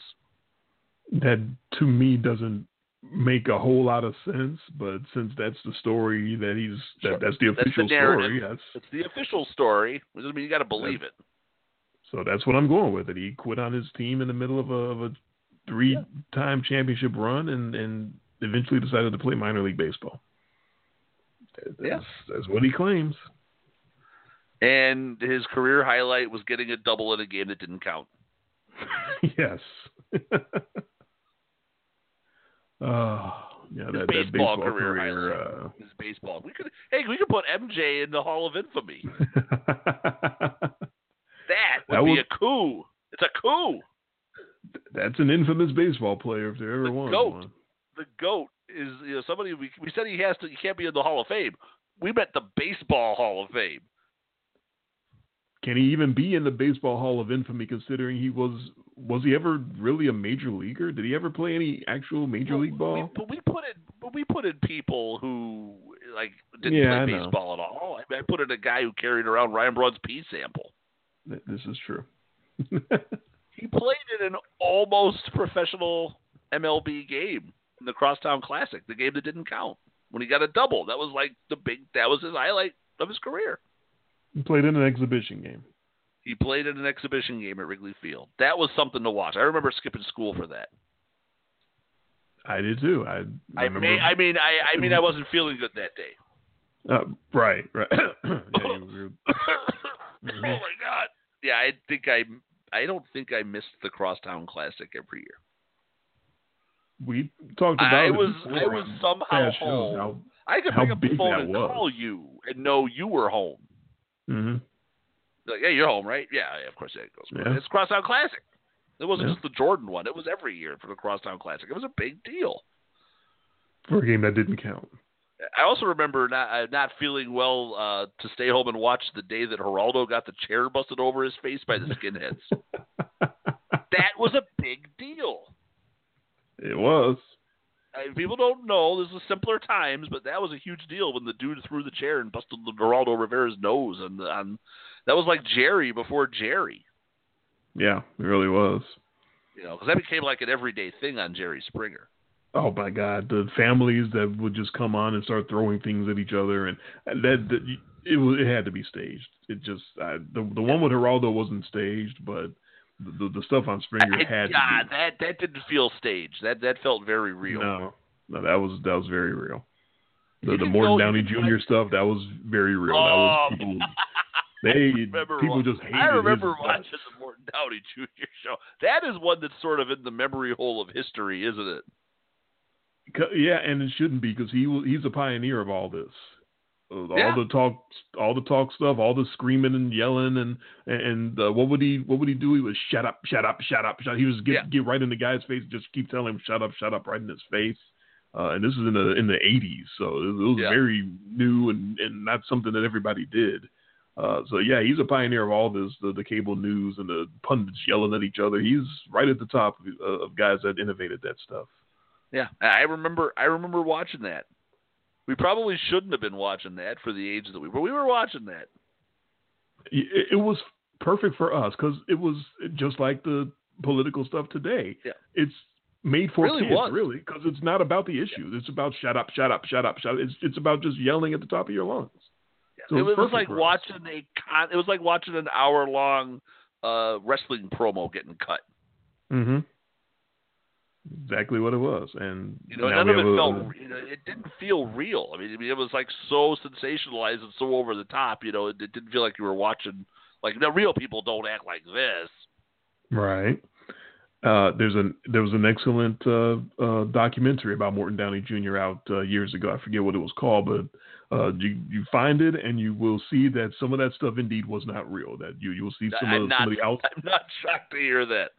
Somebody else Sharpton stuff was uh, extremely scripted, which is not a surprise. Yes. Yeah. Yeah. Well, and well, and uh, newsflash uh, update here: uh, Clayton Kershaw one, well, one, two, three in the ninth. Oh, he, he didn't hurt himself. Well, good for them. He no, gonna- 15 pitches, 15 pitches, and uh, it's over. So it's uh, Dodgers, Red Sox uh, starting Friday, Tuesday. Tuesday, I believe. Tuesday. Yeah, that Friday would have been Friday, Saturday, Sunday would have been the Milwaukee games here had they won. Had Milwaukee won. Ah. That's why I remember Friday. So because my wife's like, should we get tickets? I'm like, oh, you know, unfortunately, we're in Chicago Friday, Saturday, and Sunday. Darn it. That's why we. That's why we have to do our pick show next week on Thursday. I got to really get you off your game. Oh man, I'm I'm not gonna have any of my normal. Uh, yeah, I know. You're going to have like 12 and all that. contingency picks. I'm going to take this team unless I find out that the other team has a better long snapping coefficient in rain. The uh, interior defensive lineman may not play for uh, this team. so if he's deactivated to out, then I will change my pick. Yes. Oh yeah, you'll have 12 contingency picks. I'd love to see that. I was going to hey, ask you what was by the... a contingency pick last week. I was all over Miami until I found out Brock Osweiler was starting. I was like, uh, uh nope, switch it, and then I lose. That that's that's that's how you go down on a contingency. I was right along with you, man. I just knew that the Bears were going to eat Brock Osweiler alive, and I had even asked if we could make it a contingency lock. Thank God we never made a ruling. yeah, that that would have really sucked. Yeah, yes. that's that's why they play the games, right? Yeah, that that probably flew in the face of all stats. Brock Osweiler won the game. Exactly. That that that should never happen. No, that should any... not. They played that game ten times again. The Bears would have won all ten. I was uh, all this time. I was going to ask you what was the score when Kershaw came in for the ninth. Were they up by three or four? Or... Uh, five one. Okay, so they were up four. Okay, that's so yeah, five one was the final. Yeah, the Brewers got a solo homer in the first, and then uh, what they got? The Dodgers got a two run shot from Bellinger in the second, and a three run shot from Puig in the sixth. So that's understandable to bring in Kershaw to protect a four run lead. You don't want to uh, right. bring in some scrub and, and risk that getting out of control. But right. anything Jansen, bigger than and Jansen had pitched the seventh and the eighth. Yeah, they had to use him in high leverage, I assume, which uh, which makes yeah. sense. Well, which was but, understandable because in the eighth inning he went through the heart of the lineup. So he went through. Yeah, yeah he actually closed the game in the eighth. Right. Because in the ninth, the best hitters are up. Yeah, because in the ninth, Kershaw had to get out Shaw, Aguilar, and Moustakas, which also meant he was facing two lefties. Right. So. And that's that's the deal now. You got your your closer in the situation where he's facing the best hitters, and that might come in the seventh or the eighth. It might not be the ninth. Uh, yeah, and, and you, under, you understand that because you don't want to send out I, some setup guy right. to face the heart of the order and just get yakatowed all over the par- all over the park. oh, but I still got my closer. Baltimore's still waiting to use Zach Britton. They still are holding their closer back. They're still waiting to use him from the postseason a couple years ago. So you got to save your closer. Yeah, I I agree with stuff like that where there could be a spot in the game that determines the game that just doesn't have to be the ninth inning, and that's Mm-hmm. where you want to get your your highest leverage guys out there. I, I that makes total sense to me. That's that's not even less, uh, like a you know like a sabermetric type thing. I think that just makes sense. I was But opposed still- to the It's still you know, starting new, pitchers go, facing one batter. That is not that's not sabermetric at all. No, that is I don't know what I'm doing in in this managing role. That's what the, that's what that is. That's Um, called wow. How why are we? How did we get here? That's called the moment is bigger than me. I'm going to manage this. I'm going to manage my team completely out of the World Series. Or what that also tells me is, oh my God, we're in the NLCS and we have no starting pitching. We have to use one starter two days in a row because we Oh. have no starting pitching. Well, So I the mean, postmortem here for again- the Brewers, though, like you said, I, I gotta give them the postmortem. I, I, I ate shit when they when they won the division, and I said they wouldn't. They made it to the NLCS. I didn't think they would. I, I thought they, you know, I didn't know about the Rockies. Just didn't show up. So that was not that wasn't gonna happen. You could tell right away the Rockies were just overmatched. They were the Buffalo Bills of last year making the playoffs. They just they didn't belong. Um, and the Brewers got to a game seven of the NLCS. I I guess they should be proud. Now just go get some damn starting pitching. and again, the complaining by Counsell about not having any starting pitching, not that he complained out loud, but by his actions, he seemed like he didn't trust his starting pitching at all. But then you go ahead and use Brandon Wood- Woodruff after the one hitter to with, with Wade Miley, and you use Woodruff like he's a starter. Just just start him.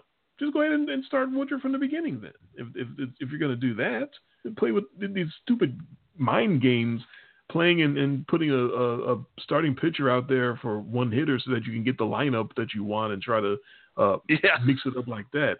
That's just bush league, man. That's was just, Bush. That's exactly what you said. That took the words right out of my mouth. That is Bush right there. Bush League, just terrible. Like, And, and, and you know, and, and we doing? both thought we talked about this on the last show. Dave Roberts was having none of it because he still stacked that lineup with lefties because he knew it was BS. Yep. He saw the first game he's like, okay, this guy is he's obviously going to yank this guy real early. I don't think he knew he was going to yank him that early, but yeah, Yeah. He, he left his lefties in there. Yeah, and I think you could kind of see overall in the end, and the, the overall the seven game series, the better team won out. The Brewers, the, the the Dodgers won three out of the last four games in the series. Yeah, the better team won. After all the And, uh, machinations and all the all the moves, the better team Yeah. wound up winning. And now I'm just trying to decide if I've got the Red Sox in four or five. Depends on how many times the Dodgers this want to throw Kershaw. I do not think the series goes back to Boston. I think this is over in LA. I, I I can certainly see that. I read that they're uh, uh, they're they're uh, intent on keeping JD Martinez in the lineup in LA. Yeah, they want Mookie Betts to play second base, So they have Mookie working out at second for which he uh, can taking some do. ground I balls. believe he's actually uh, he's played some second base. It's been a while. Very very little. I know he played one inning there this year because I was able to sneak him into our fantasy lineup Oh, because we have the most liberal seriously. position eligibility rules in the history of fantasy fo- uh, sports because all you got to do is have an appearance at another position and you qualify there. I have lobbied to have that rule changed, but I play by the rules. And Mookie Betts made that appearance at second base. I immediately threw him in at second base. Too bad that doesn't carry over to next year. No, because then you got to have those 20 appearances. That's when it really matters. So that's for all those people who have Anthony Rizzo in in fantasy sports, where he gets all those cheap appearances at second base because of the Mhm. shifts. You know, who who all of a sudden go, oh, I kept Anthony Rizzo for my keeper league as a second baseman. Oh, nice. Uh, I'm Thank you, Joe. dreading. Madden. I'm dreading the day that they make me keep track of that uh, keeping score for Baseball Info Solutions. So right now they let me just sh- whatever shifting around that gets done. Yeah. If the third baseman runs all the way over near standing next to the first baseman, I'm still calling him a third baseman. I'm still doing that as a five three right now. Oh, yeah. But if they want to ever change that and say that he officially was playing second because he was over there in the second base, but I might have to stop scoring games if they make me keep up with that because that's You can't keep track. Oh my God, just back and forth all game. Five. This guy started at, at third, and now he goes to the second. So five, four, five, four, five, four. No, no, I, I, I don't want to keep up with that at all. And I, I'm still having trouble though with watching, especially at this high level of play, where if you're in a tight game or a one-run game and you're the first guy up in an inning, or there's only one out in the inning, and let's say it's a two-run game, and you're a, a lefty, and there's like one guy between second and third base, and you got three dudes playing you to shift, and one of the guys is basically holding hands with the right fielder. Would you just hit the ball the other way, get on base, Can't- help your team. I mean, Can't do they it. can't. They can't do it. This is, and this is why you're. You, you what was it more strikeouts than hits that we've been seeing, and and, and the records for us. so basically all these guys they either home run or strike out. That's it. That's it. We used to talk about the three outcome guys because they were so Yeah. few and far between, and now like every team. It's has- everybody. So the guys who actually hit for average and spray to all, it's amazing that these guys who can hit to all fields have these high batting averages. You know why? No shift. When, when Mookie Betts or Jose Altuve or Christian Yelich or any of these guys who hit like 320, 330, 340, when these guys come up, no shift. They can spray to all fields. They can take the ball. They can go with the pitch, take the ball the other way, and those guys hit 340. And then you get like any of these. Joey Gallo comes up and he's going to hit 205 because it's either clearing the wall or it's a ground out to short right field. They take every all seven guys are over on the first base side when when Gallo comes up. Oh, So the outfielders are all over there. The infielders are all over there. and he hits it right It- to him. Yeah, because he can't go the other way. Can't do it.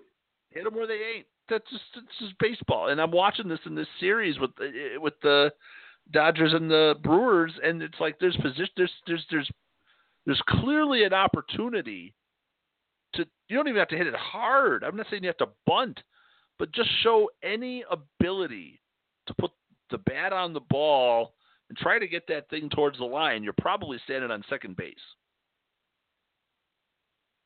It, it's it's crazy. It seems so simple, but And I don't know if it's just ego, and these guys are like, "Yeah, it doesn't matter. I'm st- I'm gonna go where I'm gonna go, and I'm gonna hit the ball right. Oh, I'm gonna hit it right at that guy. I'm sure all of them get some drilling on that in, in BP and all, and working with their hitting coaches and all that. And if they display a distinct inability to do that in practice, we talking about practice, man. Yeah. Then the the coaches probably tell them, okay, just fuck it, just go up and do what you do. Don't even try to worry about that because that's just going to ruin them anyway. If you try to make someone do something they're Oh, sure. terrible at, so they probably just say, you know, fuck, just just just go up and swing the way you swing. And, like these the guys best. figured out, or they figure that the only way they can beat the shift is if they just hit it over the shift by 400 feet. that beats the shift every That- time. You have to you have to give them that You point. clear the wall. You clear the wall. That beats the shift. You win. You you got me. Joey Gallo beats the shift going 450 He beat- over uh, all the beats- stands out here. He beats the shift 40 times a year. Exactly. Yeah. So that's pretty much how that works out. So but yeah, I'm I'm excited for these games tomorrow. Uh, the the styles guide, like I said, it's it's football to me is at its best when it's a, a, a unit that's graded one thing versus a unit that's graded one thing, and one or the other has to to come out on top. That's sort of the the best to me, the best of the best. So that's why I'm so excited for these for, for Styles Clash Sunday because it, it really is. Because when you get the, the the scoreboard breaking games like the Patriots and the Chiefs, that's great. That's entertaining. Ah. that's fun to watch. But in a way, terrible it's kind of dull. It's, It's, yeah. it's, it's like I said that after the Super Bowl. It's your it turn, my turn, your turn, my turn. Just, Terrible football. yeah. It's like you almost know what's going to happen.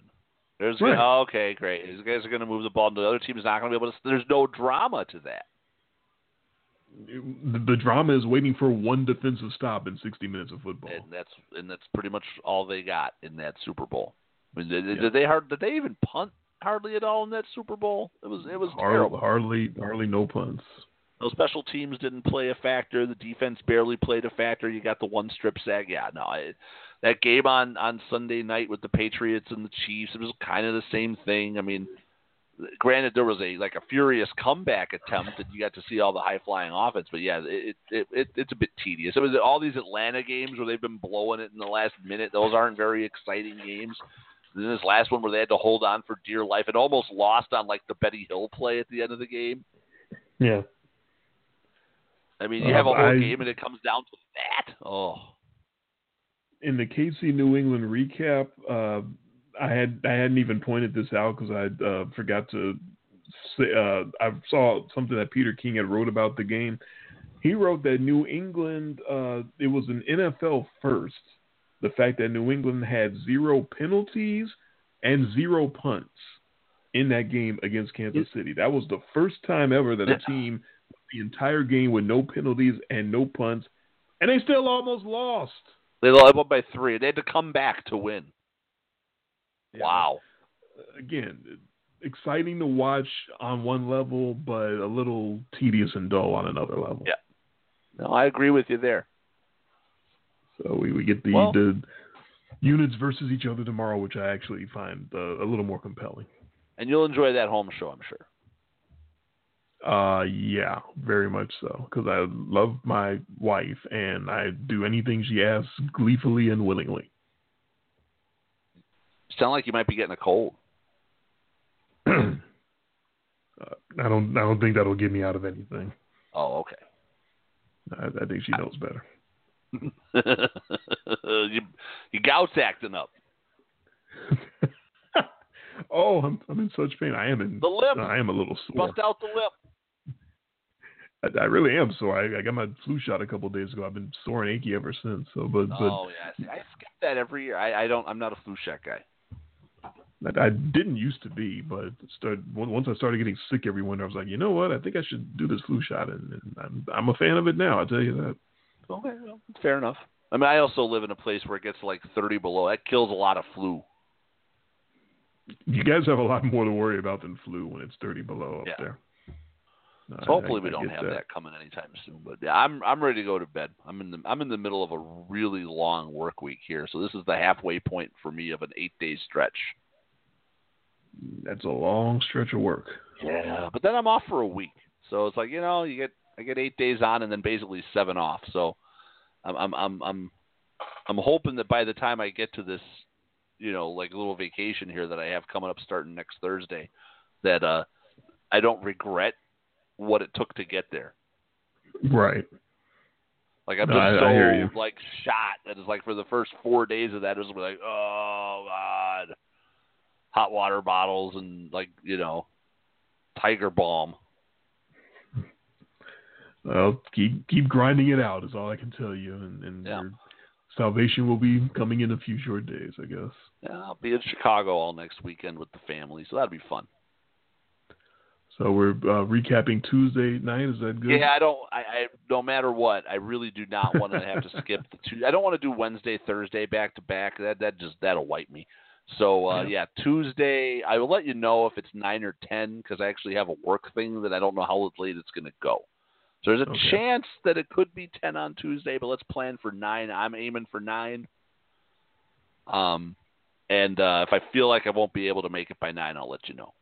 But it will be Tuesday. All right. We will be back Tuesday at some point in the evening, either uh, 9 Central or 10 Central, uh, to recap the Styles Clash Sunday and see if these little numbers that I figured out actually work for me or work against me. We'll see how that goes. Usually they work against me when I'm so gung ho for them, but we'll see. Uh, but yeah, either way, definitely coming back to recap Week Seven in the NFL on Tuesday. Looking forward to all the good football tomorrow. Some of which I may actually see in the morning before we leave. Yeah, you can watch the I- Titans game in the morning. Woohoo! He is Jay. I am Dre. This has been in much less detail the podcast. Thank all of you for listening, and we will be back Tuesday to recap Week Seven. Talk to you then.